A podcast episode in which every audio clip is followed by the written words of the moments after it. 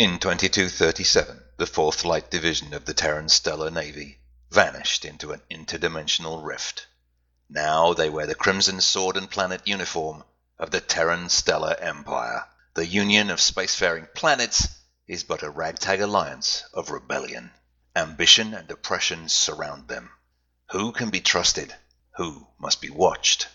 And where is the way home? This broadcast has been approved by His Majesty's Provincial Media Headquarters.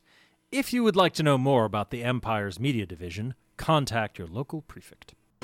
You're listening to W I S N, and this is Pulse of the Imperium.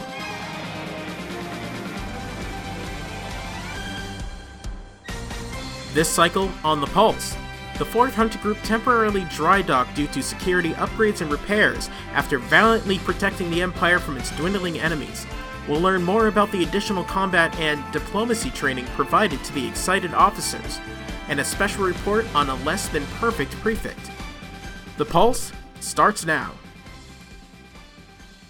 Here is the summary of recent events across the operational area of the Spinward Marches. Operations this cycle began with a report from Commodore G L S McCullough informing the dismayed fourth Hunter Group that their vessels had been temporarily dry-docked over the intershift period for an emergency systems overhaul. The Commodore's skillful and diligent engineering staff detected serious flaws in the superstructure of all fleet craft. Other fleet elements had also been delayed due to heavy enemy electronic warfare deployments.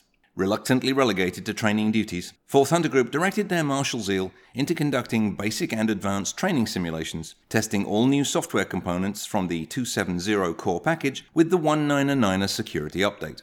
Once refits and personnel preparations had concluded, and Imperial Stellar Naval Command gave the green light, fourth Hunter Group spearheaded the charge into Cerberus Sector two, where the hegemony had built up a major task force blockading the jump gate. The Atlantis Gate Control Station was secured, and civilian stations were reclaimed.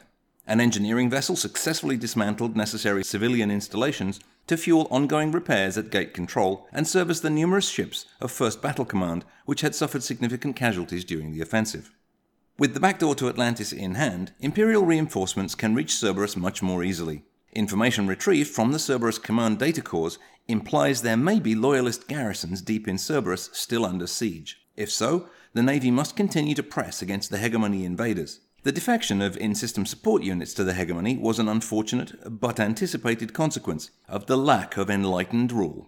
However, the Empire's ability to handle their treason alongside the hegemony battlegroups is sure to suppress any further dissension. There is hope that one day soon, the hand of the Emperor will once again encompass the people of the Crisenda system. Elsewhere in the Spinward Marches, Prefect Moritani, known as the Charitable, has been arrested at his governing residence in the Titan system. He has been charged with bringing aid and comfort to non-Terran-aligned species, and is to be remanded to Fortress Fenring in Atlantis for processing. The third Strike Group under Space Marshal Gainaz were engaged in a stalemate with the planetary defences for several hours prior to his arrest. It is believed that Moritani used his master codes to take personal control over the planetary defence grid. The deadlock was only broken when the third Strike Group deployed redcaps on a stealthed orbital insertion to storm the prefect's residence. Investigations are ongoing. Prefect Moritani was elected to power by the Titan residents on a manifesto of providing for every Terran first. His socialist views sat at odds with the current views of the Empire's Privy Council, and he has created a number of waves in the upper echelons by his election and confirmation. The fourth Hunter Group were rumoured to be heading to his location. However, no evidence has been reported that would support that suspicion. They have no doubt been working behind the scenes in the sector, ready to defend the citizens of the Empire. In other news, hyperspace traffic will be briefly halted throughout the Empire on orders of the Grand Space Marshal Karhonen due to matters of security.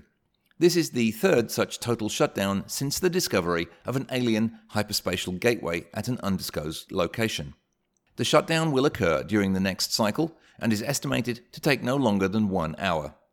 Commercial leaders are denouncing the move as an unacceptable waste of resources. And that's all we have for this cycle. Join us next time for the news and views all humans should hold. And as always, all glory be to Terra. This has been Pulse of the Imperium. This is W I S N, the Imperial Fleet News Service, the story of the Empire's glory. This show is part of the Planetside Productions Network. For more information, please visit w w w dot planetside dot pro, and thank you for listening.